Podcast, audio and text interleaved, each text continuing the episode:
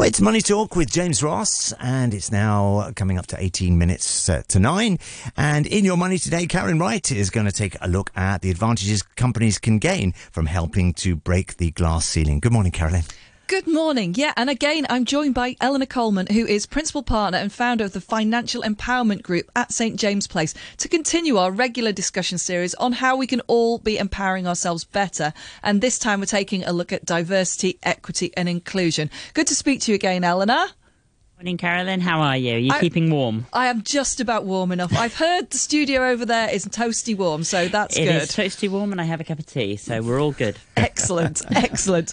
So let's take a dive into this. Uh, so, can you tell me first off how that concept of diversity, equity, inclusion has evolved in the workplace recently? Yeah, so essentially, when women went went to work, there was always talk of a glass ceiling in the 80s, and then um, this has sort of been extrapolated out, looking at gender gender quotas and leadership development for women, but also looking at the LGBT plus community. It's looking at people who have neurodiversity and how they can feel included, but also how they can lead to increased innovation, increased engagement, increased productivity, and and basically um, by having a belonging environment. Uh, so diversity is quite a simple simple idea of the demographic demographics of your workplace. Equity is giving everyone fair and equal access. Inclusion is treating everyone fairly, but the belonging side of things is about the employee experience and the customer experience of feeling accepted in the workplace and accepted by the company. So actually, we, we now have a, a kind of uh, term, the DEIB, haven't we? So everyone's yep. used to hearing DEI, and now we're getting DEIB.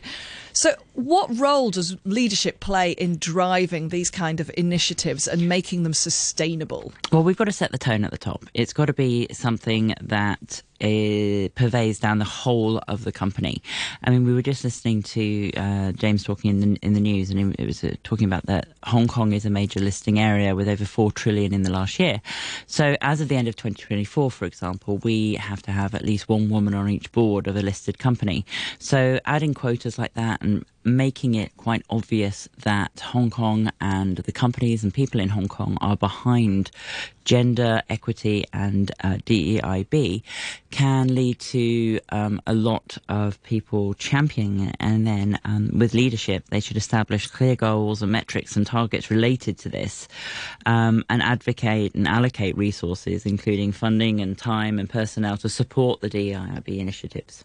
So, would you say that includes things like mentoring to really help people develop who, who might not have the confidence to otherwise realise that they do have the skills required? Yeah, there's mentoring, and mentoring can go both ways. So, you can have mentoring up and down. So, you can have leaders mentoring uh, people who are less um, further along in their career, but you can ha- also have people who are mentoring their leaders and mentoring up to the more senior executive staff and giving them the feedback about what is available and what isn't and how they can make changes that they might not see on a daily basis that can lead to a better and happier workplace and, and um, a, a, much more profitable um, company's structure, but also with a lot more hiring and retention, um, uh, um, keeping it going.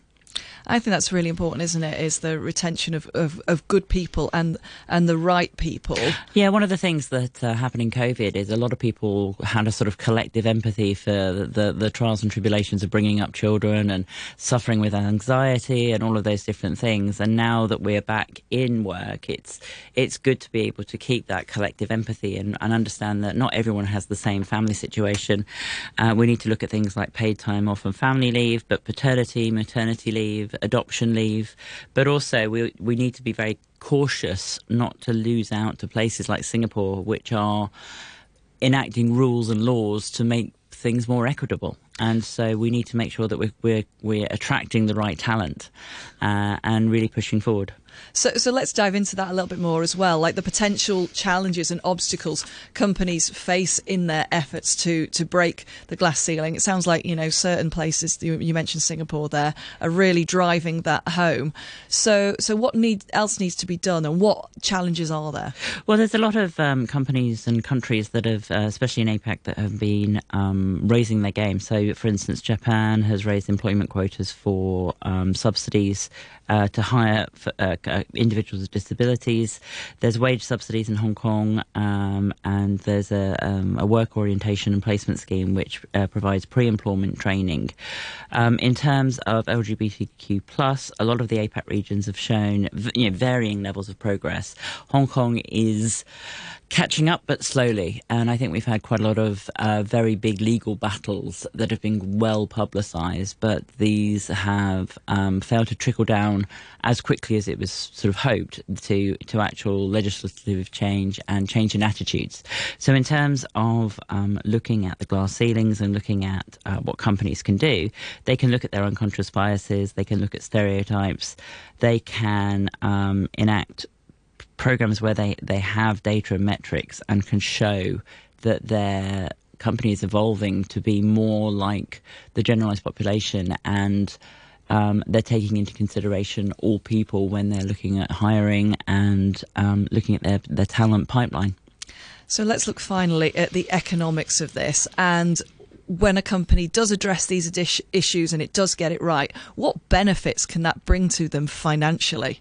Well, I think it's uh, it's very important to have increased innovation. If you have a lot of people who have different ways of thinking, you end up with increased innovation. People think differently; they can bring new ideas to the table, new ways of managing things.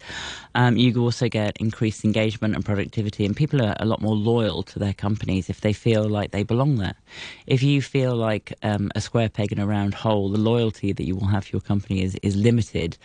Um, and you end up um, with with people who, who job hop a lot more to find their place where they, they feel belonging belonging and safety. Um, there's a lot um, in the, in the sort of markets about this at the moment. There's a lot about how resisting change and lack of awareness um, can really impede progress. And uh, there, there, just needs to be a lot of change management. And I think um, COVID really pushed that forward in terms of the evolution of how people work and how people can belong. Fascinating. I love that, the conclusion of the sense of belonging being so important. Thank you once again for joining me today. That's Eleanor Coleman, who is Principal Partner and founder of the Financial Empowerment Group at St James Place. Thanks, Carolyn, and uh, thanks, Eleanor.